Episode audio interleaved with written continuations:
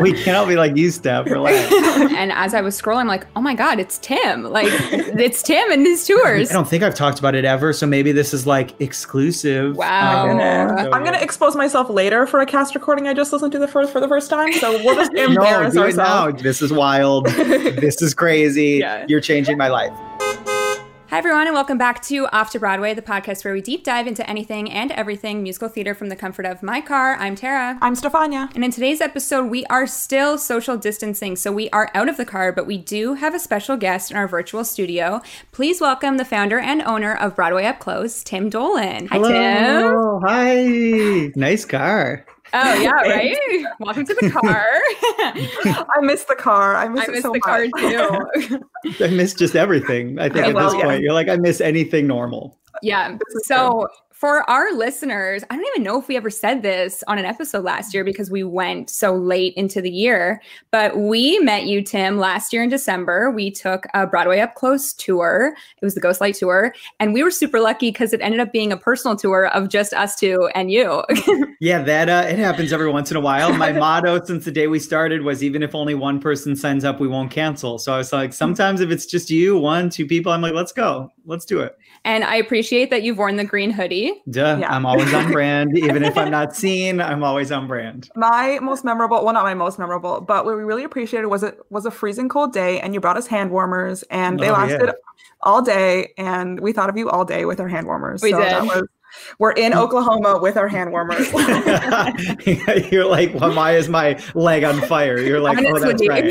yeah. It's just a hand, hand warmer. Yeah, we um you know, but most of our tours are completely outside. I'm sure we'll get into new tours that we've done which are interior, but for the most part of the 10 years that we've been in business, it's been exterior. Um and it's you know, it's New York City. There's four seasons or like, you know, three seasons and like 20 minutes of fall is what it seems like. Um so it uh you know, you've got to keep people warm, you've got to keep them comfortable or else like who cares? Yeah. If they're if you're like I'm cold, I'm cold, I'm cold, I'm cold, you're like I don't care what this kid is saying, I'm cold.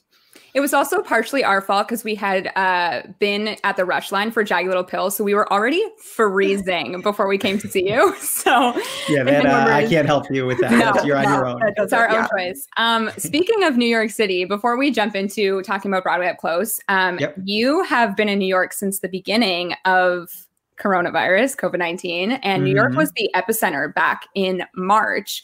Your booth is in Times Square. Did you get any sort of heads up that theater was going to shut down? What was that like when everything hit? No, uh, the answer, the really short answer is no. But um, we'll, I'll give you, I'll elaborate a little bit. I, for uh, 24 hours, was the face of the Broadway coronavirus. Um, it was the worst thing that ever happened to me in my life. We, so March, probably March 10th, uh, the start of that week, we had gotten from a couple international guests. I think that was right about when they did the ban internationally. And so we kind of got a heads up that maybe around the world this was going to affect us a little bit. Um, but certainly you're like Broadway, it's a constant, you know, the only time it's ever really for any length of time has closed was 1919 uh, because of the actors strike, not even because of the Spanish flu of 1918. So you're like, well, th- that's not going to close. And we're in New York, like we're just going to keep going. And then on March 12th, they put out this article that one usher had tested positive, uh, an usher at six, and he worked at six, and um, the revival of Who's Afraid of Virginia Woolf at the booth. And uh, they decide to, for this article to announce that this guy has tested positive. They use my face, lean it like next to my Broadway Oh, sign no. as the banner photo of this Oh article. And so I, my phone starts like buzzing, and it's everyone that I've ever met going like, "Hey, have you seen this? You're the face of the Broadway coronavirus right now. Why are you the face of the coronavirus?" And I was like, "What?" And I'm, I was working, and I was like, "What? What? What? What? What?" And they had just like someone had taken a stock photo of me with my Broadway sign, which is just a Mhm. big word Broadway, and they're like, "This will be the perfect, you know." photo to go with it but underneath my photo it says usher test positive for coronavirus Oh. Broadway in question, question mark or something, and it's me.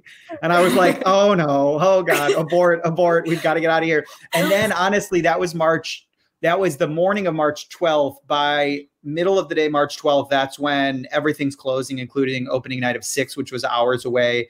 And then by that Sunday, that was when almost every reservation that I had for the next three months canceled within those three days. We oddly enough, the gift shop sales, we own this gift shop, uh, were were incredible for those three days, and we did actually a decent amount of tours those three days because suddenly people were here with no shows to see, and they were like, are your tours open? Can we do a tour? And I was like, yeah, I don't know. And it wasn't masks yet. It wasn't gloves. It was like, I don't know, like, don't cough on me, but like, yeah. we should be fine. Uh, and so that was, you know, it was quick and it took over fast. And then, you know, of course, the ball just rolled and then everything yeah. closed we had a New York trip planned to come back in April, and we were definitely going to come to another Broadway Up Close to her. So, mm-hmm. but it was beginning of March when we had heard that like this had started to pick up, like things were happening. I was literally on vacation until March 10th. I don't know what I was doing in California, but um, and we were like, well, could we still go? And then our hotel canceled on us. And mm-hmm. I mean, we would have never ended up going anyway because no. New York was a bit crazy back in April.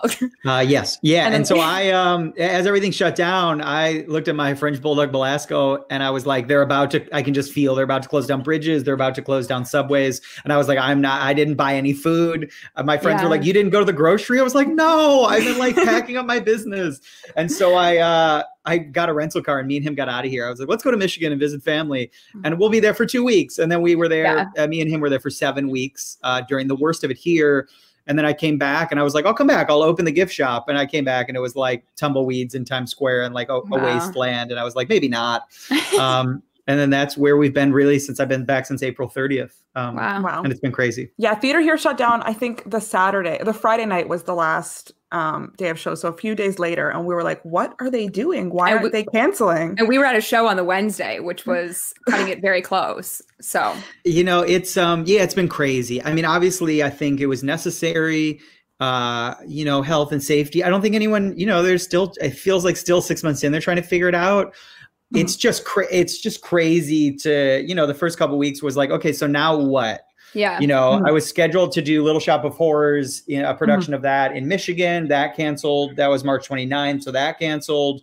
My business is canceled. New York City's a wasteland, Times Square. It's like there's no tourists, no one's coming back. And you're like, so so what do you do? As an mm-hmm. actor, mm-hmm. what do you do? And then what as a business owner, what do you do? And that just mm-hmm. became like, I don't know. The answer is I don't know. Yeah. yeah. It, it's a uh, it's definitely gonna be time before we before yes. we know anything. Mm-hmm. Okay, let's move away from that and let's sure. go into more fun stuff. Okay. so, starting from the very, very beginning, what is your earliest memory of theater? Ooh, of theater ever.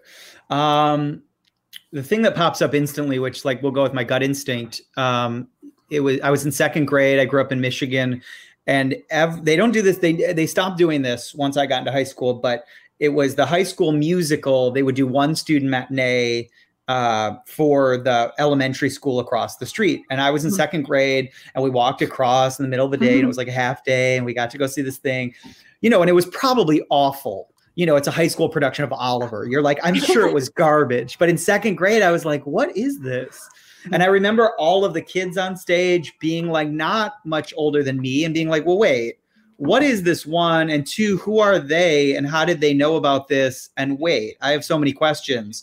And so uh, that was my first exposure to it. And then we went again and saw The Wizard of Oz maybe the next year or Sound of Music the next year. And those were like the first three years. That was my first exposure to it. And then from there, I got into choir and then, you know, the ball started rolling. So you've always been interested in theater, but what mm-hmm. made you want to start a tour company? You know, there's this the cliche that I hate, um, and these two words that I hate, which is survival job. As any artist or gig worker, someone who you know, has a job that is sometimes one week long, one day long, is sometimes 13 years long. Eh, you go from job to job. Uh, most of it is, you know, artists seem to be the ones that eh, live this life the most. And so you have this gig life, you have these other jobs in between because financially you've got to connect the dots through all of it. And the cliche is that every actor becomes a waiter. And I was a waiter at one point in time, and I, I you know, I was good at it. I have, I'm a good attention to detail, but to me, it was it was no means to an end. And I just thought, there, I, as an actor, I, even if you're successful, there's still going to be these times where you're not in a show or you're waiting for the next show. There's going to be these times. Mm-hmm. So I said, I've got to figure it out now. I, am not going to be 40 years old waiting tables as an actor. It's just not going to be me. That's not for me. So I had a friend. Uh, my uncle is like a corporate tour guide, not necessarily like a point and talk about a building, but uh, takes you to your hotel, sets you up, gets you to your dinner reservation, is in charge of corporate groups.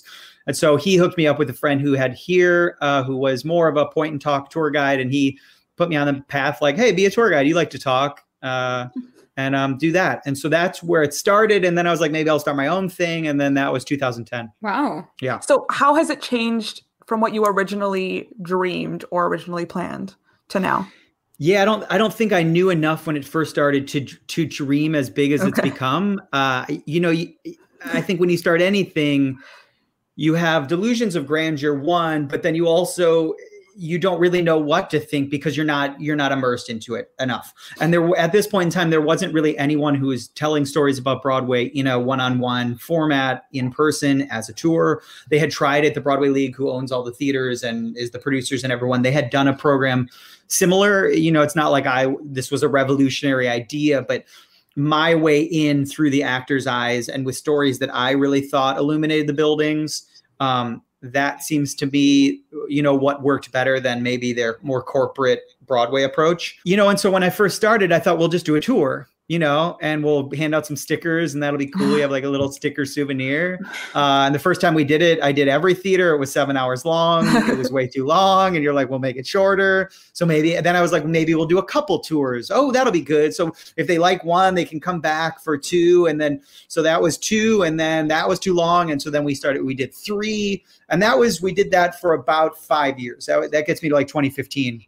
And then from there, you know, you start bringing more people on, you start working with student groups. Uh, I had a student group say, We're going to see this show. Do you know anyone in that show? Can we dance with that person from that show? So we started to do what we call Broadway Up Closer workshops uh, in addition to student groups who came on our tours. And then there was these kiosks in Times Square that started to pop up selling hot dogs and stuff. And I was like, I want one of those. And I, uh, you know, so I never was like, we'll own a piece of real estate because you're like, it's Times Square. That's never going to happen. And those kiosks, to give you perspective, because everyone always wants to know numbers of rent, each one of those is about $10,000 a month to rent. And it's about 60 square feet. And I was like, no, I mean, we're doing well, but like the answer is not, not well. well. not that well. You're like, yeah, abort, abort. So then it became like, could I, is there a world where I could ever work out a negotiation where I could, it's feasible to one, get the space and two, what would I do with the space? And so we did. We I worked out a negotiation with the city. We're like a cultural thing, so they liked that. Um, and so it works for our business model, and I don't have to pay ten thousand dollars a month. Thank you. Uh, and then that, you know, started as a kiosk. I was like, of course, we'll just hand out pamphlets and everyone will flock and I will be rich. And then, like, by day four, it was crickets and my staff was looking at me like, "What uh. is this? And I was like, oh gosh, it's not going well maybe it'll be a gift shop. Uh, and so then we, you know, we pivoted into it being a gift shop. And then we started offering indoor theater tours because I got finally someone to give me the keys and let me into the Hudson, which is the oldest theater. And so all of that has just been me year by year going, how could we ratchet this up a little higher, a little crazier, um, a little bigger? but still maintaining the core value of what I set out to do on April 10th, 2010, which is just to tell some really interesting stories in a really personal way. Mm-hmm. You also mentioned your beautiful Broadway sign earlier in this conversation. And that is something that I, before, I mean, we had heard about your tour through the Broadway Broadwaysted podcast, oh, um, oh, yeah. but we started seeing that Broadway sign pop up all over Instagram on our explore pages. So that sign, I feel also like brought all of the people to you, which is awesome. Yeah. And it, um, when we're designing merchandise, the idea was uh, a moment uh, in Times Square that even if you're not going to come on a tour, right? We don't get a lot of international um, non-English speaking guests. One because they they don't come to New York City to see theater; they come to New York City for New York City. Mm-hmm. Maybe a Broadway show is included in their trip, but it's not their sole focus. Where we really thrive is people that uh, have an interest in theater, whether they're seeing 72 shows in four days or they're seeing two shows in four days. So that's where we thrive. But I said there's still got to be a way to interact with those people who are going to walk past and go, "Oh, theater," and keep going.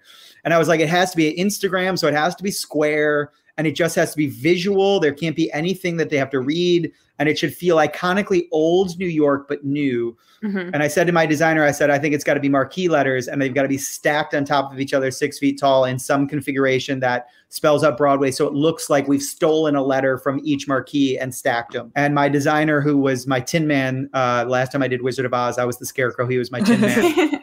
um, he is my graphic designer and he mm-hmm. said uh, i got you and i like two days later the first draft he handed me that what it is and so i found someone to build it for all the money in the world uh, and then that became our new logo um, and my the little sneak peek I'll give you that we haven't unveiled it is we just redesigned our entire logo around that. So we're oh, moving nice. away as of next month from uh, green and footsteps to the Broadway sign uh, with still some elements of green, so that uh, just literally two days ago, he handed me our new logo uh, with our rebranding of that being a central focus.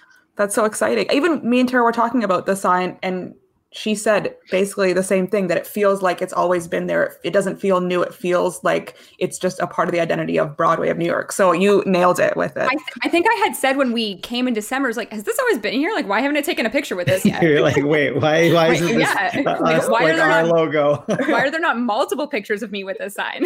My favorite is right when we unveiled it. So you know, crickets of a kiosk. We opened mm. the kiosk. It was crickets for like a couple weeks. Then the Broadway sign was it was delayed with the the mm. company making it.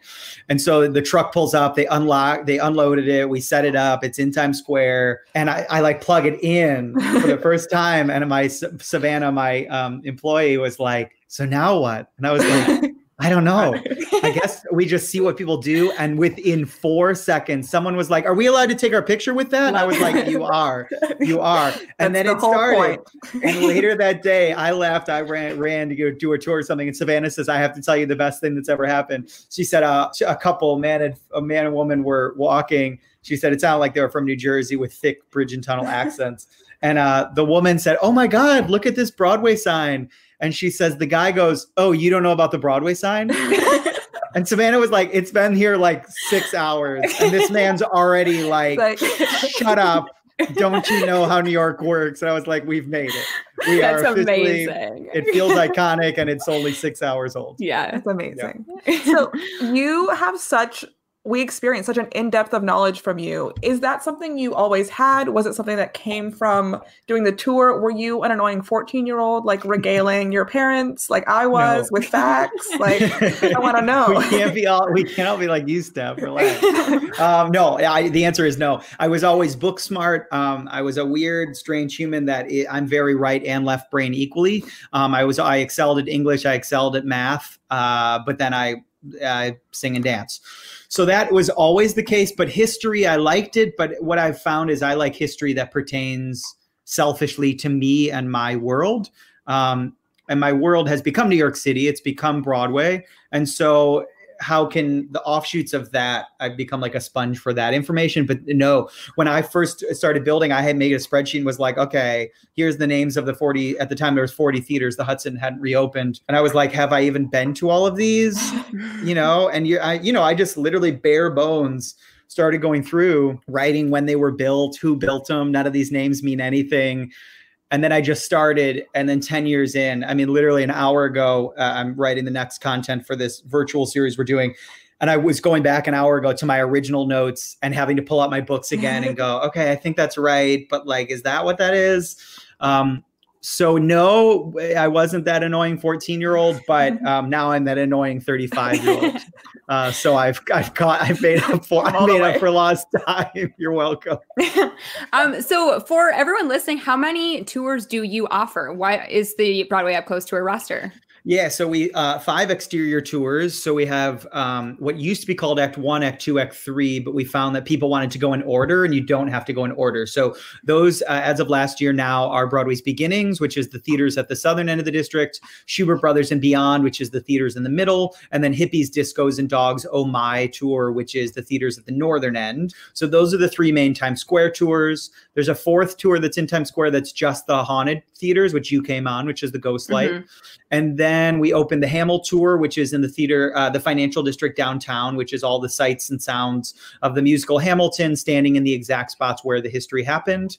And then we just opened in October our sixth experience, which is our first interior tour, which is called Hudson Up Close. And that's inside Broadway's oldest theater that's been there uh, since 1903, 117 years. So you've obviously done so many tours. You must have very funny stories. What's the funniest question anyone's ever asked you?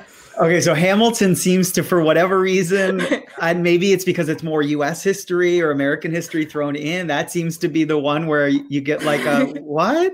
Uh, one woman, she had been cold to me the entire tour, which uh, I like pride myself on being pretty charismatic, so that by the time we're ten minutes in, you're like, oh, this guy just feels like a friend who's like sharing yeah. weird stories. She was having nothing. She was very wealthy, very like um, go ahead, little kid, impress me. And I was like, I will. Just wait. Um, they had seen Hamilton the night before for eight million dollars because there was money involved. They had lots of money, and um, for whatever reason, we were talking about uh, the house where they grew up, uh, 26 Broadway, where Burn happened and the Reynolds pamphlet and all of this stuff happened. And we're standing outside of the site of it. No, the house is gone and we're talking about the Maria Reynolds scandal, and she got like really, I don't know, she got really like excited by that, and she like came alive for the first time. And this is like an hour and ten minutes in, and I was like, oh, okay, that she really that really struck a chord. And she was like, oh, okay, so while we're talking about that, I guess the question I have then is, how did he die? And I, oh. I said, uh, uh who? Uh, Hamilton, and I was like, oh, oh, he was shot in a duel by Aaron Burr. And she was like, That's real? and I was like, Yeah, yeah, yes. Uh, we're about to see where he's buried. Oh gosh, what a weird. And then she was like, If you tell anyone that, I will kill you. And her family looked at her and was like, Oh, he's going to tell everyone that. That's the dumbest thing anyone has ever said. And I was like, Well, you're not wrong. And I also am probably going to tell everyone. And then there's my other favorite is there's a 12 and a half foot tall George Washington statue where he put his hand on the Bible and he was sworn in. It's right around the mm-hmm. corner from Hamilton's uh, where their house used to be. And we had another guy, it was a full tour, and this was like the dad who wants to like ask dad questions and like be really impressive, but he has no idea what he's talking about and his kids were obsessed with Hamilton. So I loved, I was, I loved this valiant attempt to like be engaged, even though he clearly was like not really knowing what was happening. And he was like, I think we're all just kind of curious. The statue, is that about how tall George Washington was? I mean, this statue's 12 and a half feet tall. It's huge. And I was like, no, no. it's 12 and a half feet tall. We, he came up to like his kneecap and he was like, oh, I, I think we were all wondering that. And his whole family's just like, we were not what? wondering that, Dad. Correct. You're the only one, Dad. And so I think every time I see the statue, I think, was he that tall? Yeah. He wasn't. Wow. We don't know. Yeah. no. Yeah. We weren't yeah. there. No. um, so, as you said, you are doing a collaboration with Playbill, which first, congratulations on that. That's super exciting. How did this uh, collaboration of virtual tours start? I love them. I've always loved them, right? It's an iconic brand. It's, um, it feels so broad. It's it's a playbill, right? It's Broadway. Mm-hmm. It's the yellow playbill. Um, about a year ago, I had I had met the vice president of Playbill, a guy named Alex Birch, real nice guy. Um, his family, the Birch family, uh, owns Playbill and has had it since grandfather to dad to now Alex. Um, and I I said to him, I, I, had met him and I said, I would love to go to your factory where they make the playbills and see how this works. And he was like, Oh, Okay. Oh, that's so cool. Well, I would also want to go. right. The, yes. I'm, now I'm in like kindred spirits. The rest of everyone else in my life was like, you want to do what? And I was like, yes. shut up. yeah. In Queens, they have this old factory and it's, it's this, it prints, you know, tens of thousands of playbills a day. And so he was like, all right, yeah, bring a couple team members. I'll give you a tour. And so we went, we got a tour and the entire tour, everything he would say was so like, you know, this is just how it works. I don't know. This isn't that interesting. And I was like, this is wild. this is crazy. Yeah. You're changing my life. And he says, you know, the first thing he said was, you know, you, they decided on yellow. And I said, I, it never has even occurred to me, like, why yellow? You know, why do people make these decisions for their brand? Why am I green? Irish, and it's my favorite color, and I just I really like it. It's mm-hmm. as simple as that. And yellow, he said, you can see it in the dark um, when your playbill's hmm. on your lap, it's still slightly visible because of the, you know, the color of yellow. And I was like, oh, I love that. Okay, great. and so it was a whole day of this, and he was like, "You're so weird." We rode the subway back to the city, and he was like, "I can't. This is like what you do. You just like share these weird stories about yellow." I was like, "Yes, this is. You have no idea how many people uh, would love to be in my shoes right now." And so then when the whole pandemic hit, Playbill, their whole business model is advertising in playbills. Uh, that's where they make their money, right? It's uh, mm-hmm. ultimately at the end of the day, it's a magazine advertising company mm-hmm. um, with a very large merchandise store. Uh, and so they were making money off the merchandise store. And they approached me and said, you know, we love you. We don't know as much about your tours, but is there a world where we can? There's a world where we combine forces and build some sort of virtual experience, which is me exactly like this, sitting in front of my exposed brick wall on my couch, sharing the stories that we built and seeing if that translates over a screen. And I have to be honest, I really doubted that it would work, but it really works. People who didn't know about us, a lot of Playbill people hadn't come or for whatever reason. Um, so we've gotten a lot of new followers and people who are like, I've done all your virtual tours. And I was like, that's so cute. I love yeah. this. Uh, and so it's been great. It's been really great. And now that I've done, I've worked with them for a couple months now. It feels weird to just casually email the head of Playbill and have these conversations about us working together because it's such an iconic brand that I, you know, I'm a little kid in a green sweatshirt that, you know, you don't ever think you're going to find yourself at that table. But, um, but the stories are interesting enough that there is some nice cross pollination. Well, I subscribe to Playbill and get emails from them. And as I was scrolling, I'm like, oh my God, it's Tim. Like, it's Tim and his tours. So I was very excited when I saw that as well. So, again, huge congratulations. That's such a Thank big you. deal. And obviously, I feel like maybe some people listening, know I can speak for you, Steph. Like, we would love to go to the Playbill factory. Wow. That like, is uh... amazing. I think uh, probably, I yeah, I, that's maybe that's tour number seven. Yeah. Can you imagine? You I think there's probably, yeah, there's sure there's like waivers and all kinds of like safety. yes. Um, he gave me like uh, playbills that weren't finished. He gave me like a Dear wow. Evan Hansen playbill. He's like, this one wasn't finished. And then when I visit their offices, you know, to pick up uh, stuff to do these virtual things. You know, there's no one in the offices, so it's just the empty Playbill offices. And Andrew, who's worked at Playbill since the '90s, um, who's in charge of their digital operations, he was like, "Oh, come on in, yeah, let me show you around." And he was like, "Oh, here, this is probably going to be like a collector's item. It's the six opening night Playbill never opened. And do you want this?" And I was like, "Sure." Yeah. Right here. Here's Lehman trilogy. It never began performances, but we have a stack of we started printing. And the saddest, I will say, the saddest thing that like will stay with me forever. They have a shelf um, in their office of all of the playbills they printed in chronological order for the year. Uh, mm-hmm. and so it's essentially a log of every show that's open, mainly in New York, but also in some regional places. Mm-hmm. And it got to March and it stopped, and the rest oh, wow. of the year was empty. And I was like, "Oh God, that is so ooh, that yeah. is a visual that I will never forget. That is that's Broadway summed up in playbills in a year in 2020." Yeah. I wonder yeah. the last time they stopped printing for that long. Probably never since they started. So I, never. I mean, a strike here and there, but the strikes, you know, they're still printing the playbills because the strikes were like a week. You know. Yeah. On your YouTube channel, you've been doing kind of more in-depth conversations about specific theaters. So we have yeah. a little bit of a game. Sure. For you, maybe. It's called Broadway Theater Roulette. We each have some little pieces of paper. We're going to pick one theater for you, and I want you to tell us the most interesting, obscure fact that you can think of of this theater. Sure. Okay. okay, let's see. This first one. The Eugene O'Neill, current home. Eugene O'Neill. Book of Mormon. This the the the thing that pops up into my head every time is the Full Monty, um, one of the successful shows there. Mm-hmm. Uh, it's my favorite story. At the end of the show, let it go, and they take off their like g strings and they're naked, right? And the um, lighting effect was the entire text of the full monty font behind them was the lights. And so they were lit with silhouettes so you couldn't see them fully nude. And then all the lights went out but one performance patrick wilson said he said i noticed the lights were doing something weird in the whole number leading up to it.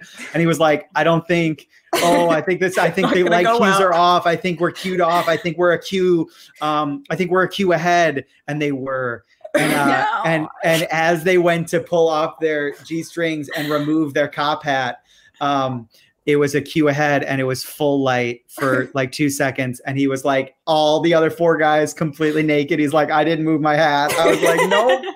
and so I think of that image every time as like what that I mean, I wish you could have like cameraed back to like the audience, the audience just yeah. like, like shock and horror. Yeah. of like, wait, they really did just wow. junk on stage. So it's uh yeah, is... so that's what I think of when I think of Eugene O'Neill, which is awful, but here we are. The music box. The music box. My favorite thing about the music box, it was built in 1921. So this game is fun. So uh, it was built in 1921. So at the height of Prohibition, right? Prohibition had just started. And so in the offices upstairs, Irving Berlin and Sam Harris built the building. They had, uh, they hid all these secret panels in the walls to hide liquor bottles. Uh, and they're still there in some of the Amazing. dressing rooms um, that are hidden. So you're like, I love little secrets. Yeah. I wonder what cool. people put in there. What's the what are they? I, talked to some friends who are in Dear Evan Hansen. They were like, "Oh yeah, I don't know, nothing." like, come on, be more excited about this weird stuff. Yeah. No, they're like, don't worry. We're just doing eight shows a week. We don't care about that. we don't have the time. We're crying. Correct. the Nederlander. Ah, the Nederlander. Okay, so this is a personal story. That was the first time I ever saw a Broadway show. I saw Rent. I wow. saw Rent with my. I was 16 years old. I saw it with my mom and my aunt. Um, which was like so fun to watch the number contact with Angel yep. and them all having sex. and it's my mom and my aunt. I was like, this is good. This is really good. Uh, but I love, we sat down and you think like Broadway, right? And the Nederlander at this point was pretty run down, which worked perfect for the show. So they didn't really do much to to to maintain it. And they were like, "It's perfect. Leave the scaffolding, leave the awful rugs." But I'll never forget. We sat down in these orchestra seats that were probably 110 bucks, and that felt like a million dollars. And we sat down, and a cockroach ran over my mom's shoe. No, no. And I just remember looking down and being like, "What? what do you mean?" And my mom you know, my mom is not quick and witty. She goes, do you think he paid as much as we did for these scenes? And I was like, Mom, still got it. Killing that's it. and so that's what I think of every time. You're like the Nederlander, iconic 1921, but also remember that time that there was roaches in this wow. old building watching Rent with us. Yep. Oh God. That's amazing. The Al Hirschfeld. The Al Hirschfeld. Okay, this is my favorite. We don't ever talk about this because it kind of falls through the cracks, but I'll tell you a story that we never tell, um, which is the Al Hirschfeld used to be the Martin Beck. Martin Beck was the guy, uh, he was a vaudeville producer. He built lots of theaters. He was in charge of the Orpheum circuit. Um, so if uh, in Gypsy or whatever, there's references to the Orpheum, the old Orpheum circuit. And he built the Palace Theater and he built the Martin Beck. And the Martin Beck he built as the only theater on the other side of uh, 8th Avenue, west of 8th Avenue. He, he was trying trying to get everyone to move with him. And then he built it, and everyone was like, "We would never go that far west. What What are you doing over there?" And he was like, "Oh, whoops." And so, still to this day, it's the only one all the way over. But in uh, 2003, they renamed the theater for Al Hirschfeld, who's the famous caricaturist who did all the line drawings. And they went to put up his name on the marquee. And the show in residence was Wonderful Town with Donna Murphy, the revival and they said they, they, they chalk it up to Martin Beck being pissed off that his name was no longer on the building. Um, all the props throughout the entire run of the show, everything uh, was never where it was set. And they were like, we would set a prop, the show would start, everything would be moved around, and they were like, we're union. We're not trying to mess with these actors. we have no idea what's going on, but none of the props will stay in their spots. Uh, and throughout the run, they said the entire run, uh, Martin Beck was moving props around and stuff, uh, which I love. Yeah, that's wow. That's great. Yeah. You're like wild, unexplained yeah. things, or it's just the angry IATSE member, union backstage member who's like, yeah, in a Martin Beck, Beck mask or yes. something. Martin Beck's like descendants mm-hmm. paid him off or something. It's like yeah, sure. The Richard Rodgers. Richard Rodgers. Okay. Um. All right. Here's a fun story. So uh, it's presidential, but it's not the presidential you think. Um. It's not even 1776, which is also in the same building. It's not Hamilton. It is uh, the original How to Succeed in Business in 1961. Uh, the press agent Merle Debuskey gave um, a ticket to the White House, and he said to JFK and Jackie O, "You should come and see." the show? And they said yes. And he couldn't believe they said yes. And he went into this panic of, okay, now I've got to get a picture of JFK in front of the, the theater, which was then called the 46th Street Theater. And I've got to get this picture and I'll sell a million more tickets. And he said, I snuck a photographer in now it's Bond 45, but it used to be the um, a small entrance to the um, Edison Hotel. And he sat his photographer and he said, okay, when he gets out of the car, pop up and let your big long camera lens go and get me this photo. And right before JFK's uh, car pulled up, a Secret Service agent spied the guy's camera and oh thought it was a gun. Wow. And went to sh- sniper and kill this guy. And he was like, oh my God, no, no, no, that's my photographer. I forgot to tell you, I was kind of being sneaky. I almost killed that man. Um, and so that to me is like, whoops, uh, yeah. press agents do anything for that shot, I guess. Pun yeah, intended, wow. not intended, all of that. We've seen Smash. We know. Great. Um, and the last one, the Hudson. The Hudson, sure. Uh, we do an hour and 45 minute tour of it, so I can tell you lots of things. But one of my favorite things that is short enough to tell you now. Um, the original owners, the Harrises, uh, Henry and Renee Harris, they moved into the building. Literally, there's a whole set of office suites on the two top floors of the building. So when you look at the front of the theater, you'll see uh, two stories uh, at the top of windows that are dirty with blinds that haven't been touched in years. And this is the original residences of them. It's been vacant since 1992. Uh, after Renee moved out of the building. Her husband died in the Titanic. She survives. She has the building till 1929. She passes. She leaves. It changes hands. A producer moves in in 1942 named Robert Breen, and him and his family live at the top of the Hudson from 1942 to 1992.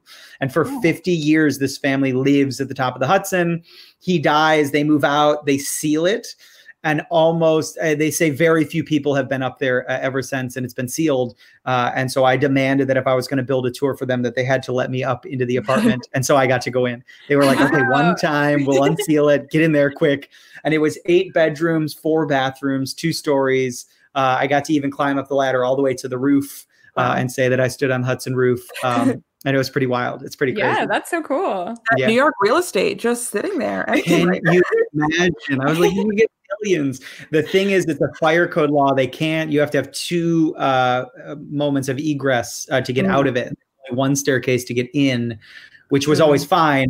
They said we'd have to have fire escapes added to the front windows, which is a landmark facade, which we can't. And so mm-hmm. basically, our hands are tied. Okay, mm-hmm. so you get to meet people from all over the world who, who are interested in theater, which kind of seems like a dream come true. That's kind of the best part of doing the podcast, like interacting with people from all over the world. What is your favorite part of leading a tour? You know, I think it, it I think it is that. I think the the question is the answer, right? It's it, uh, the the best part of leading a tour is is meeting all these people. You move to New York City, it's a really hard city to live in. It's really expensive. We pick one of the hardest industries to perform in and to, you know, try to make a living and a career in this. And so there's this you lose the magic of the whole thing right? You lose that moment of seeing oliver at the local high school in second grade because because of everything i just mentioned. It, it's just yeah. so easy to like you know whack-a-mole you down back into the ground. And i think for me i've never really lost that like thoroughly modern millie setting down the suitcase moment because uh, I get to meet these people and I see the world through their eyes, and I, it makes me remember what it was like when I first got here and you know and sometimes people have very little knowledge sometimes they know everything like you guys and it's it's and both ends of the spectrum are really exciting because you can with you i can nerd out about weird smash references anytime it's just like sign me up let's do a smash tour yeah. just for you only wow. it's a one-time wow. thing that, there's could. an idea there's an idea we we could. You're like, we've got it all plotted out. This is actually an intervention of how we want you to add this. Okay, great. Yes, um, going out. We're just here.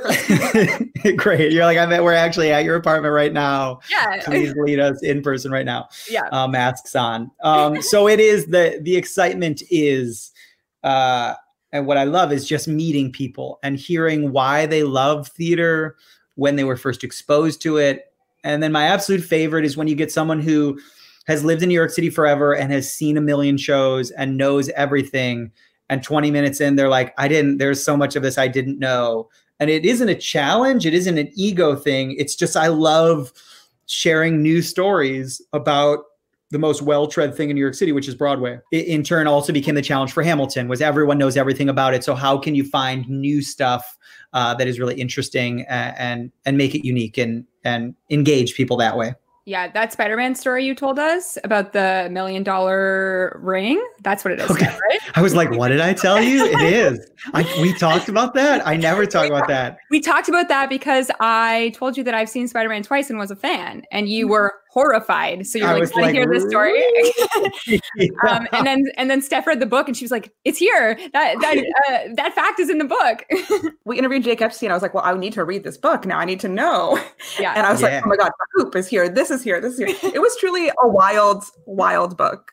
It was. It is, uh, it's a, that book is. uh that, the book is, yeah. but just the, the fact of that whole musical the what everything that happened the producers i was like two people have died like what is happening here the best for me was I just went back and reread it last year. And the best thing for me, which I don't remember reading the first time, is when they go to sign the first, when they get Bono on the edge on board, mm-hmm. it's the first producer, it's his master plan. He's like, yeah. sign here that you're gonna do this, and he dies in their in their apartment as they're signing. He has a heart attack. I was like, what?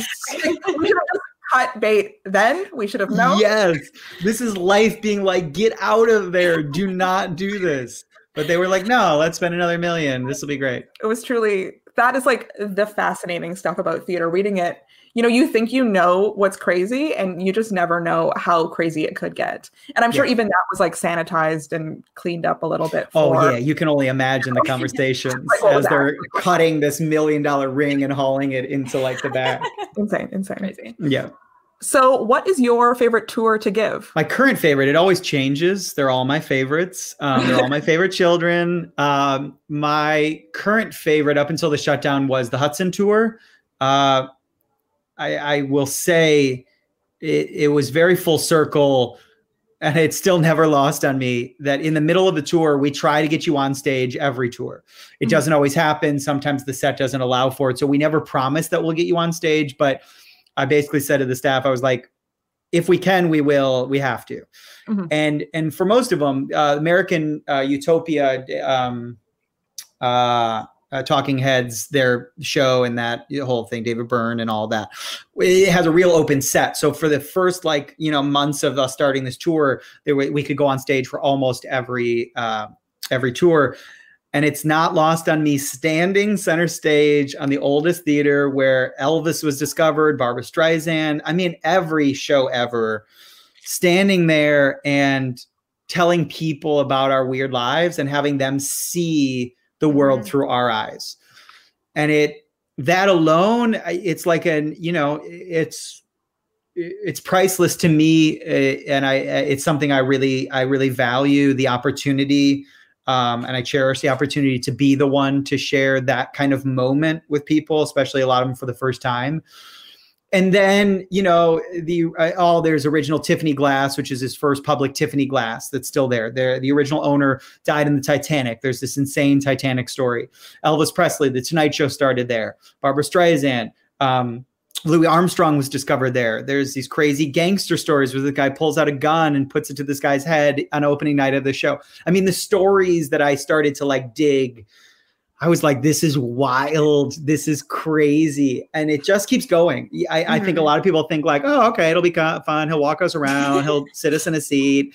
And I was like, no, every nook and cranny of the theater, we have something. And it, uh, to me, I'm really, really proud of how it turned out. That's awesome. Um, so as we said, we did the Ghostlight tour, but have you ever had a ghost encounter? In a theater, no. Um, in real life, maybe. I lived in this house in New Jersey right when I moved to New York City, and I was living with like, th- of course, 37 actors in this house. Um, I think it was a five bedroom, and it was there. Rarely were you ever home alone because there was, you know, so many people living in this house doing the actor thing. But I remember one night I was by myself, and my um, roommate's dog was with me and the dog sitting on the bed with me. And it's like 3 a.m and i don't know any i don't know enough about now i know more about ghost stories in the witching hour. And i've seen the movies where it's like everything happens at 3 a.m but at the time it was just like i was a little kid in new jersey. I don't know. And i was like listening to the last five years or something. I don't know. Who knows? And um i hear whistling in the hallway. And i was like Ooh. but it sounded like an old man whistle with like vibrato. And i was like that's weird. And i was like I'm going insane. And I it stops and I hear clap applause. Okay. And I looked at the dog and the dog's looking at me and I look at the dog and all of its fur is standing straight up on its entire body. And I was like, this is the weirdest thing I've ever seen. I put on my headphones and I was like, just I'm not gonna, I'm not gonna do it. And uh my roommates got home from partying or whatever. And I was like, they look like they're like, you look weird. I was like, ah, I heard this thing. It was weird. And he was like, ah, it's weird because Marissa last week was home by herself. She heard someone walking around upstairs while she was in the living room. And then a month prior, they were like, we didn't want to tell you because it was so weird. She was upstairs and she heard like the front um there's this buzzer that was like the old laundry buzzer thing, and it didn't do anything. You had to press really hard, and it made this noise, but it didn't activate or do anything or door or whatever. And she said I was upstairs, and the buzzer was pressed, you know, which is inside the kitchen. She was like, "I'm home alone." She's like, "I came downstairs, and every all the cabinets in the kitchen were open, and all the lights were on." She was like, "I ran out the front door." Uh, of the uh, of the house and she's like, and then I came back in and all the cabinets were closed. Uh, wow. The lights were still on. And so just that's the only time I've had like weird things where you're like unexplained. I never saw anyone. I heard old man whistling Dixie or whatever. Um, but but no, never nothing in the theater, no anything like that. That's my only like close encounter where I was like, this is weird. Have you guys? Um, I am convinced that I had a ghost encounter, but no one believes it except for Charlotte who was there. Um, we were driving down a street at I don't know, it was nighttime. I don't know what time it was, but there's like really old historic houses in our area where we live. And we were just driving and like there's all of these like different alleyway uh, like not alleyways, but like you could walk to go on a hike type thing. And I swear there was a woman that had no face, just like hair, like basically like the grudge. Mm-hmm. And I was like looking back and I'm like, did you just see that? And she's like, yeah, I just saw that. I'm like, okay, so I'm not going crazy. Like we both just saw that. I swear we did not drive down that street for maybe like five years after that ghost encounter. yeah, I don't blame you. That's uh she was like, I don't want to drive home alone. Like we didn't want to go to the gas station, no. like nothing. And we also like we worked at a summer camp that was basically in that exact area, which Great. was awesome. and they were like the lunch lady with no face died here in this exact spot. We used to tell the kids like horror stories about like yeah. the big and the weird oh, room. No. Yeah scaring kids. Perfect. There was a kiln down there because they used to do like pottery classes down there. So the kiln room was like where it was haunted, is what we Duh, Everything happens in the kiln room. yeah, exactly. Killing it. Uh, it's yeah. like weird, weird portraits of people on the walls. Yeah, in those weird houses in the kiln room. yeah, weird. Not for me. No. Correct. Yeah, needless to say, I was only in New Jersey for another two months, and I was like, I'm moving back like, to the I'm city. I'm done. I don't care how expensive it is. I'm out of here. New Jersey's not for us. Okay. no. So we told said before we got to have what turned into a personal tour with you, where we got to deep dive into the industry and talk about starting a project from the ground up. So for anyone listening that is thinking of starting out in the industry or starting a project, what would be the advice you'd have for them? Just do it. Just um there's so much fear involved there's so much comparison involved especially now with social media and uh, you know it's there's so many people doing great podcasts or great tour companies or great shows or everyone's right. It, it feels like uh, who am i to inv- reinvent this new thing or invent this thing from scratch? And so i just say like just do it. Just put all that aside and be like you you have everyone has an interesting vantage point. Of course you have to then find the market for it and you'll all of that comes right? Mm-hmm. but the first moment of it all is just kind of just do it. We're all gonna you're always you'll always i think have imposter syndrome of like well who am i to stand on a stage and tell them like this is how it works and you're like yeah. well who am i not you know i mean it's like well why not me um and so i always say just do it just start put something on paper especially when it comes to writing um we, I've written some souvenir books uh, that pair with our tours. And the first moment, the hardest moment is just getting anything, even if it's garbage on paper, and then editing it and just getting it going. But it, it, to me, it's just get over that first hurdle of creating something. And then from there, finesse it and figure it out and make it work, you know, however. And then you'll see if it works or not, but just do it. Mm-hmm. Like Nike, just do it. um, so we have another game for you. This is called Personality Test Drive. It is rapid fire, so quick okay. answers. Oh, um, I'm awful at these. Yes, go ahead. Your road trip cast recording. What are you listening to on a road trip? Um, I so I just road trip from 10 and a half hours from Michigan, and it was a split between the prom yes. uh, and Dear Evan Hansen and uh, Songs for a New World, but the City Center Encores uh, revival, Shoshana Bean, Michael. I'm obsessed situation. with that cast recording. Obsessed yeah. It. Love it. Did you guys get to see that live? I know I'm ruining the game. No, um, no, no. It was so crazy. It was because it was a theater full of people uh, I don't know how old you are. I won't presume to know how old you are, but I'm 35, and so it was like a, a, group of people who had like essentially grown up with that album, grown up at that weird time in our lives where you feel like you're the only one who knows about songs for New World, and it was so wild to hit the opening number and Shoshana Bean comes out and she was like a new world, and she did like one thing, and everyone was like, "Oh my god!" and I was like, "Only us, only a group of weird New York." I mean, people. but Shoshana is queen, so like, yeah, no no wrong. She does no wrong. Yes. I'll out Tara that she first heard this album and this musical like this two months year. ago. So that's not true. You you had used it in a yeah. I'd like talked about it before, like the original. And I had seen like the trailer for the City Center performance or whatever they did for the cast recording trailer. And mm-hmm. I was mm-hmm. like, I'll listen to it eventually. But in this time of listening to cast recordings, I have not stopped. So I'm, so I'm going to expose myself later for a cast recording I just listened to the first for the first time. So we'll just embarrass no, do ourselves. It now. Do it no, now. Do I have to do it later. I have to do it later. Okay, okay, okay, okay. okay, what is your miscast? Ooh. Um, oh God. And it's supposed to be really fast. Um, what is my miscast? Oh, I may I, I think I would love to be Millie and Thoroughly Modern Millie. Yes, yes. just, just to just to the challenge of that, where she does everything and she's on stage the entire time and she's hilarious and weird and yeah, that. That's great. A Broadway star spotting on tour. Has it ever happened? Uh, Neil, uh, well, uh, the two biggest, uh, Tom Hanks on his way to work um, to do Lucky Guy and um, uh, uh, uh, and Matthew Broderick, uh, I forget what show he was doing, and Neil Patrick Harris are the three biggest. Yeah, those are pretty yeah. big, pretty big. Mm-hmm. I was like, "Don't look now, Neil Patrick Harris," and everyone's like, "What?"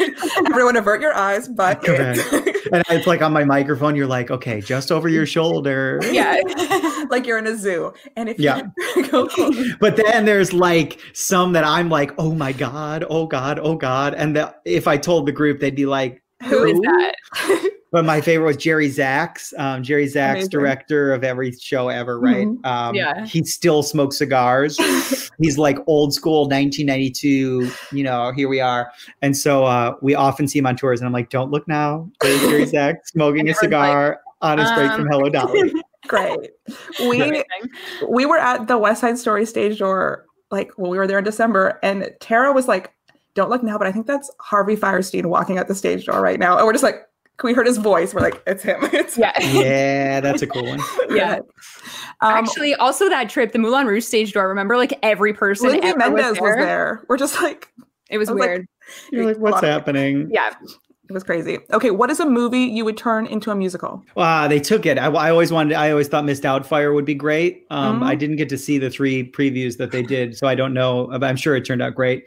Um, but that was always the one. And then um, Sister Act two, Back in the Habit.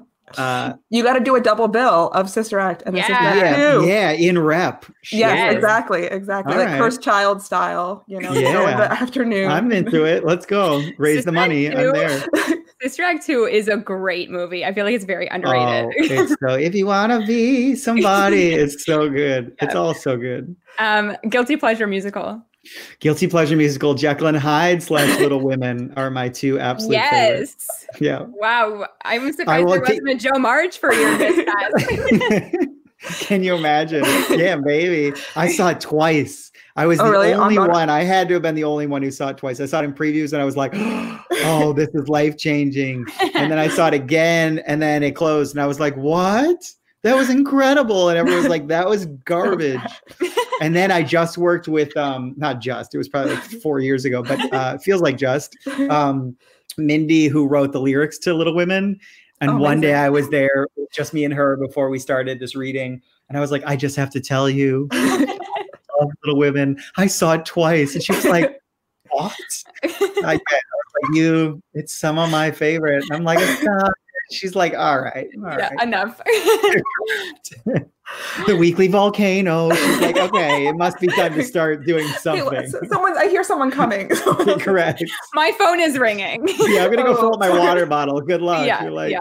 with your career, kid. You're like, thank Amazing. you. Thank you so what is your favorite show you've never seen? Ooh, favorite show I've never seen. Ooh, it's not my favorite, but I was just talking to someone. I've never seen Mame.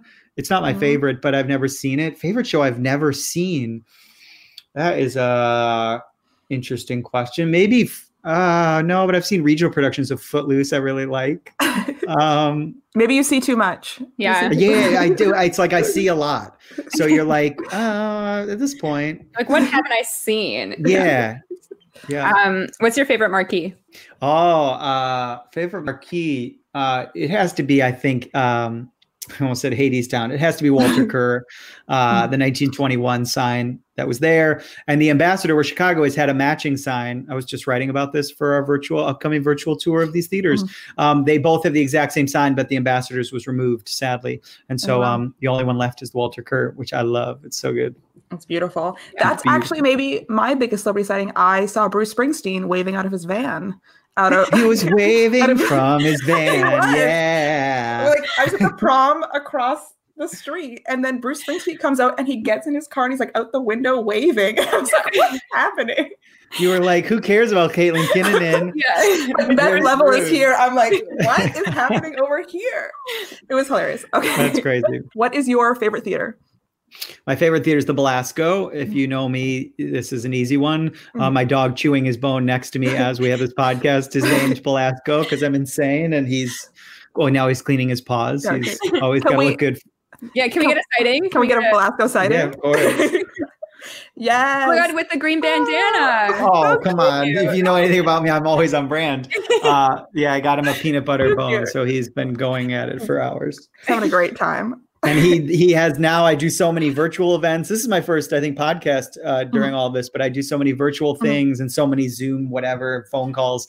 And so at the end of every one i oh okay bye you guys. He knows the sound of my voice that i'm done and he stops whatever he's doing and he runs and he just looks at me and he's like now what are we doing? Dad's done with work. I was like no i'm still working just done with that work.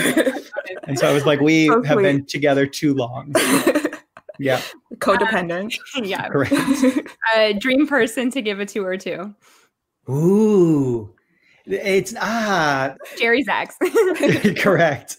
Uh, he did say, I will say Jerry Zaks. One time I was on a tour and he's he uh, my friend Steve is his uh, is his associate director, and Steve was like, I was talking about you, and he's like, I see that kid. He's, he knows so much weird shit. he's always in green. He knows some stuff, and I was like, Jerry Zaks has been eavesdropping. Good. it's all my master plan. It's all working out.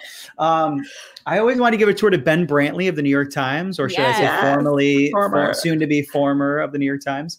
Uh, and I always wanted to do, but I I checked the box last year. Uh, Michael Riedel uh, ah. He came on my Hudson tour in uh, in uh, like December or something. He could be added to the Smash tour.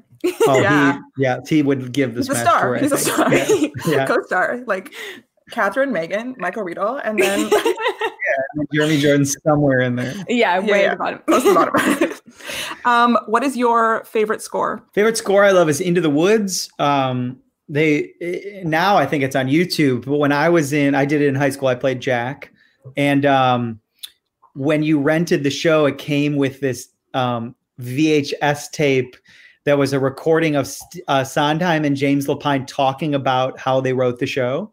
Wow. And they're like, okay, so you've got the score in front of you, and it's Stephen Sondheim at a piano, and you're like, what? And it felt like he was talking like just to your high school. And um, and he was like, okay, so every time the beans are involved, it's the same bump, bump, bump, bump.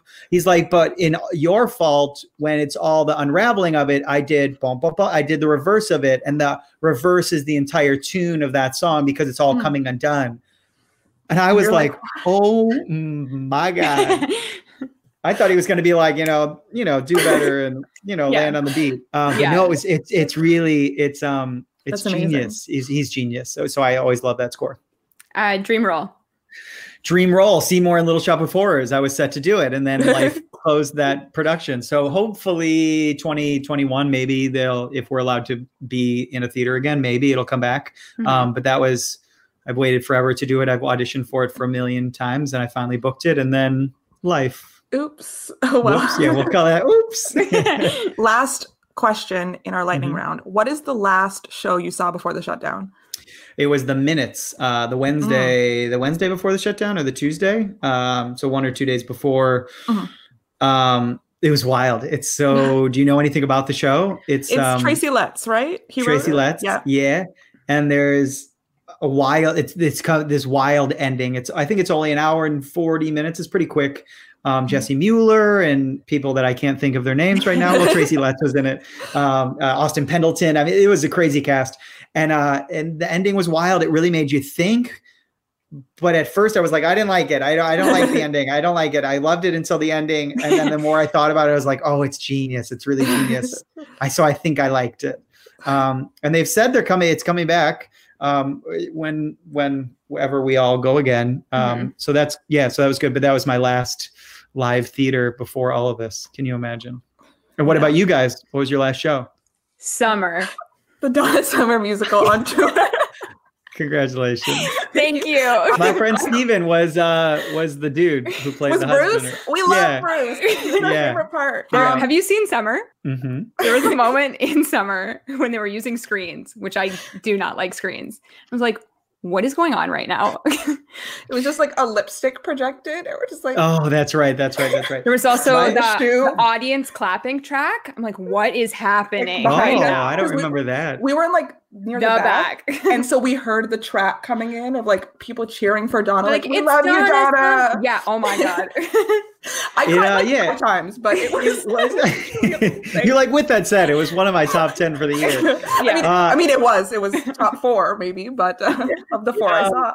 It was wild just because when it got to Let's Dance, mm-hmm. everyone jumped up, and it's like God, yeah. we all have that instant physical response. That you're like, I love this song.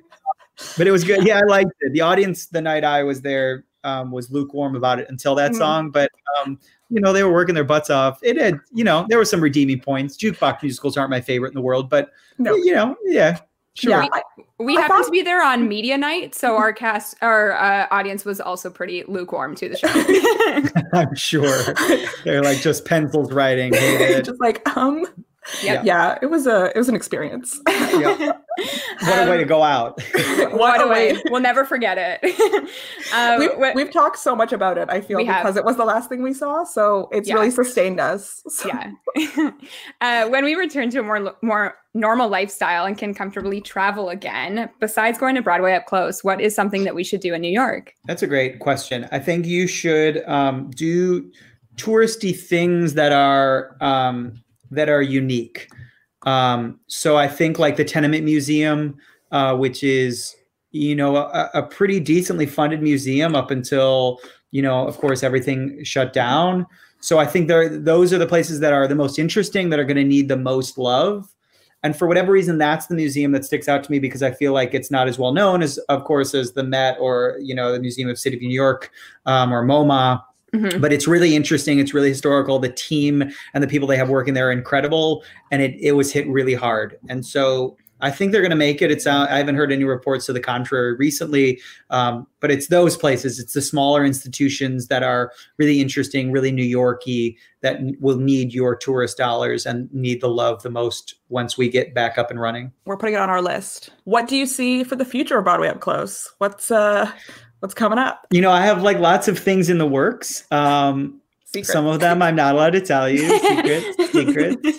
Um, this whole uh, things that aren't secrets. We have like some new merchandise stuff coming up. Mm. Um, I'm, I, I, I got obsessed with the idea of reframing literally the memories that we already have. So making picture frames and literally reframing moments mm-hmm. from past experiences. So we unveiled our first picture frame, which is this um, Times Square cityscape thing, which um, I'm very proud of. It turned out very nice. And then we have a couple others that are uh, one is a collaboration with Playbill that I had an idea and I was like, maybe this is an idea. And so we're working on that. Uh, and then a couple other in houses that I just finished. Um, I'm looking at it right now. We just finished it uh, last night. So some new merchandise stuff that I'm really excited about. The other things that are really exciting that aren't official, um, but if they were official, you're gonna love them, and mm-hmm. it'll be a really exciting 2021 if it does happen. That's all I can say about that. But but more interesting things along the lines of the stuff we've always done, which is you know just really specific, interesting stories about Broadway. You had told us about the passport when we saw you in December, and it hadn't even been unveiled. And you're like, "Want to see these pictures?" We're like, "Yeah, we want to see these pictures." You were like, Duh. And then it came out. yeah. It, uh, did you get a copy? Have you? No, you have we haven't. We were going to okay, come to gotta... New York in April, and oh, that's right. It. Where are you? You're in Canada. Yeah, in Toronto. So it's like eight million dollars to get Shipping. for me to get you one. Let's well, let's work on that, or or maybe once you're here, it'll be my gift to you. Um, oh, once wow. you're back, we'll we'll figure that. Um, but yeah, when it uh, you know when you create anything, this goes back to the idea of like, how do you get started? When you create anything, there's the fear of like, I'm going to be the only one who likes this or thinks this is cool. And I've had 10 years of these tours where you're like, okay, I'm not the only insane person who likes this, this type of stories about theater. So this product, I was really proud of it. I thought it was a really good idea. The execution with my team was really great. Um, my friend Adam, who was my baker in that production of Into the Woods in high school. Uh, you just boop, employ boop, all boop, of your cast members. Wow. Basically, I was like, if I've ever done a show with you, I will probably hire you. He's an incredible set designer in his own right now. He designs sets for operas all over America and really the world. And so I said, hey, will you um, draw me uh, the Hudson Theater with a pencil. And he did, and he was like, like this. And I was like, that's genius. Yes. So he drew every theater. So we're working. So that was unveiled in January. We unveiled that at Broadway Con. Um, and it went really well. Thankfully, it still mm-hmm. uh, it still does well. Uh, and then we started selling at home stamps that so you can do it at home. The vision was you come to the gift shop and we stamp it, but now you can do it at home. And then we I don't think I've talked about it ever, so maybe this is like exclusive. Wow! Um, uh, we're doing an off Broadway passport um, that nice. is a third so of the way done. Um, so we're in research phase and drawing phase and sketching phase for that. Um, and so we hope that that'll be like our 2021. Okay, we're allowed to go back into theaters. Let's relaunch talk about the theaters we've been in and relaunch. You know, so with that new thing. So, um, so hopefully we'll have the pair of those as our like our you know show going things. That's so fun. Yeah. I I love that. I love the idea of stamping and tracking because we're always talking about we've checked off this Broadway theater. We haven't been to this one yet. I've been to this one twice. So mm-hmm. an official place to put it is pretty exciting. Yeah. Yeah, and some somewhere cool that like fits in your pocket or fits in your purse or something that you can yeah. just like bring with you and doesn't feel weird to like carry around this like mm-hmm. binder of old playbills. Right. So we end off all of our episodes with our obsession of the week and we did tell you to come prepared with an obsession. So it's time for our obsession of the week. Steph, want to start us off? I will start. Okay, so now I'm about to expose myself for a cast recording I never listened to before. Okay, so for various reasons. Wait, I- hold on. Before you start, can I tell you what Steph said to me yesterday? She was like, wow, I listened to this cast recording that features an icon. And let me just say, they're an icon. like, what are you talking about? you were like, they are iconic. I was like, I was like, confirmed, confirmed. Now I know. I knew, but now I extra know. So I listened to Ragtime for the first time. I had never heard it before. And um, guess who's an icon? Audra McDonald. Okay. I've heard. I've, Have I've, you heard? I've ridden an elevator with her. Oh, she oh, wow. feels yeah. physically iconic. Like, just everything. And I was like, so the song I'm talking about is Your Daddy's Son. I was listening to it and it stopped me in the cast recording.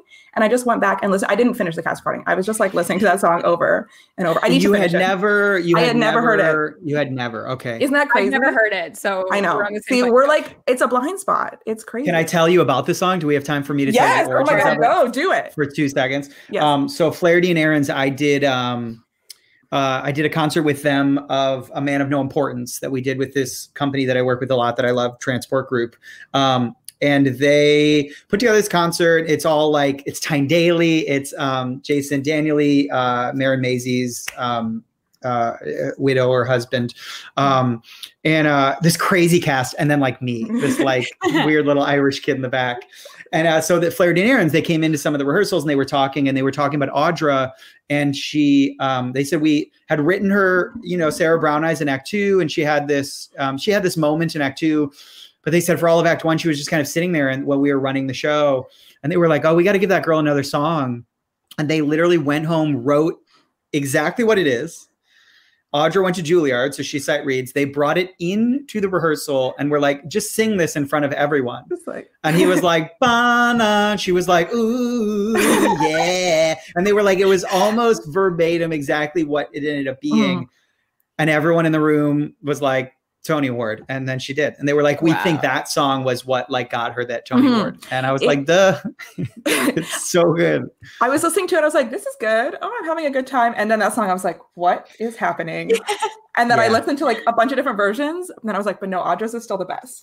She's still the yeah. best. She's so like delicate but powerful. It's yes. like beautiful. I I loved it. So and also Ragtime Funny story, not funny, but it has a tie to Toronto. Like its first production was. Yeah. That's what I was gonna say. Toronto. Of all the things, I was like, Toronto, that's where it started. Okay, but it was in 1996, and I will out myself as being three years old at the time. I was so too. I so. don't think we saw it. Great.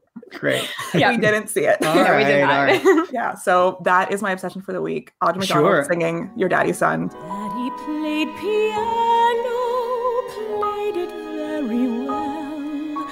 Music from those hands could catch you like a spell. He could make you love him, for the tune was done. You have your dad hands. You are your daddy's son. Yeah, that's so maybe uh, one day I, I'll yeah. finish that cast recording, but for now we've been stuck. And, stuck there.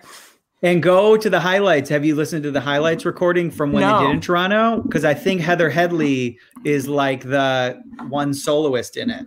Mm. Um, so you should do that. Listen to that one. Okay. Yeah. Well, that'll be more homework for me, but it was yeah.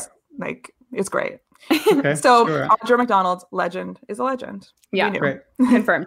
Um, what I'm obsessed with this week is there was a virtual benefit concert uh, honoring Tom Kitt at Second Stage, um, and it also honored uh, Second Stage Theater trustee Angela Sun, and there was a few videos that were released online. Um, there was a few next to normal performances that were released online, and my favorite was LaChanze and her daughter Celia Rose Gooding singing "Maybe."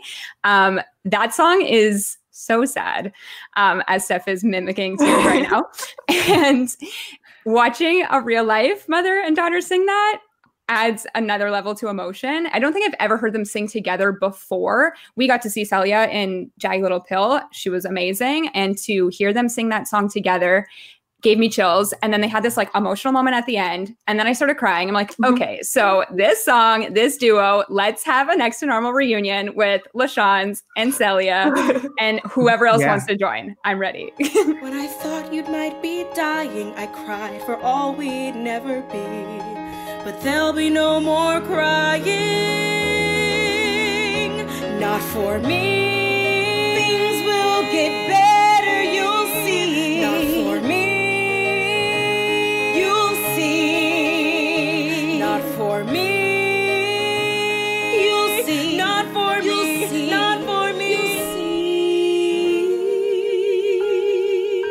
Yeah, it's uh, I, I um, last night maybe I think I was writing and that popped up and I was like, okay, you have to I have to watch this. What is it? What?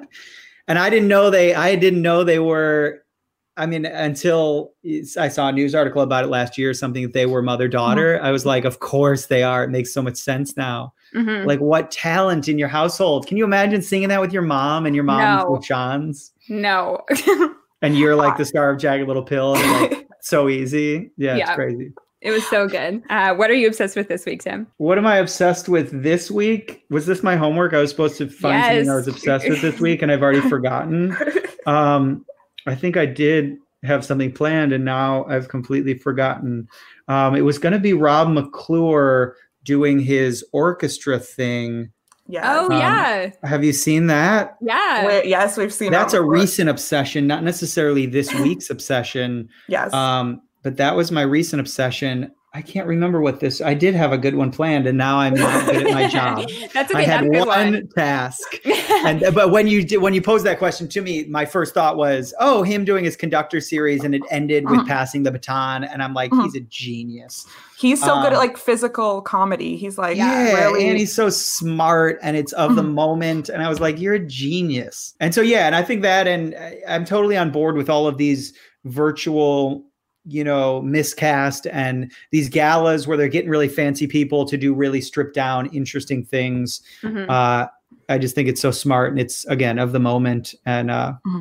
i'm obsessed Yeah, yeah, we love it. We want to use our small platform to bring attention to some meaningful organizations that are doing work. And COVID 19 has left many charities in a vulnerable state, and we want to show our support and help make a difference. So, Tim, we asked you to highlight one that is important to you. Tell us about it. This one I do remember. Um, so I did, ha- I did half my job. Yeah. Uh, Rosie's Theater Kids, uh, RTK is its uh, its its acronym. Uh, was started by Rosie O'Donnell uh, at this point, probably seven, 16, 17 years ago. I had the good fortune to teach for them for a number of years. So what it is is uh, they take it's a fifth grade program mainly. Um, that's called the Act One program, and they go into public schools that have all their arts education basically uh, cut and we do a 15 week musical theater class. Uh, and at the end of it, we take them to see a Broadway show for free, uh, paid for by the program. And then they do like a show and they get a shirt and they do like this full like musical theater thing. And it's incredible. And fifth grade, come to find out, is the perfect moment where your body can physically do things, even if you're not used to dancing or whatever and it's still um, your brain isn't aware of like feelings and cooties and cool and not cool that happens in sixth grade so it's the perfect crystallized moment where you're not afraid to do things that you haven't done before that feels weird and so i taught for them for about five years in this um, ps broadway act one program and i was obsessed with just the mission of what they do which is they're like we're not trying to create theater professional kids we're just trying to create uh, they said we're rehearsing for life. We're just trying to make these people better people and expose them to the arts, and maybe that will open them up to the you know wider world of different jobs that exist and different things. And so, um, those five years, I love them. The organization's incredible. Lori Klinger, who runs it, is incredible. Um, it's just an incredible team that is so smart. And then they have an after school program uh, that you can audition for that is, again, um, it's arts classes, but it's geared towards doing well in high school, middle school, and college. That's called their Act Two program, and so that they have a whole building just off of Times Square that all of this happens, and they bring in, you know, their friends, uh, these icons like Audra and Jessie Mueller, and these people come in and just like sing with the kids and like do these little workshops, and um, and again, they're like city kids who are just like, this woman's so talented. They don't know. Most of them don't know who Audra is. And I yeah. think she probably loves that because it's her mm-hmm. just being Audra and just being talented and hanging out. Um, and it's an incredible program. Uh, I can't speak enough, uh, highly enough about it.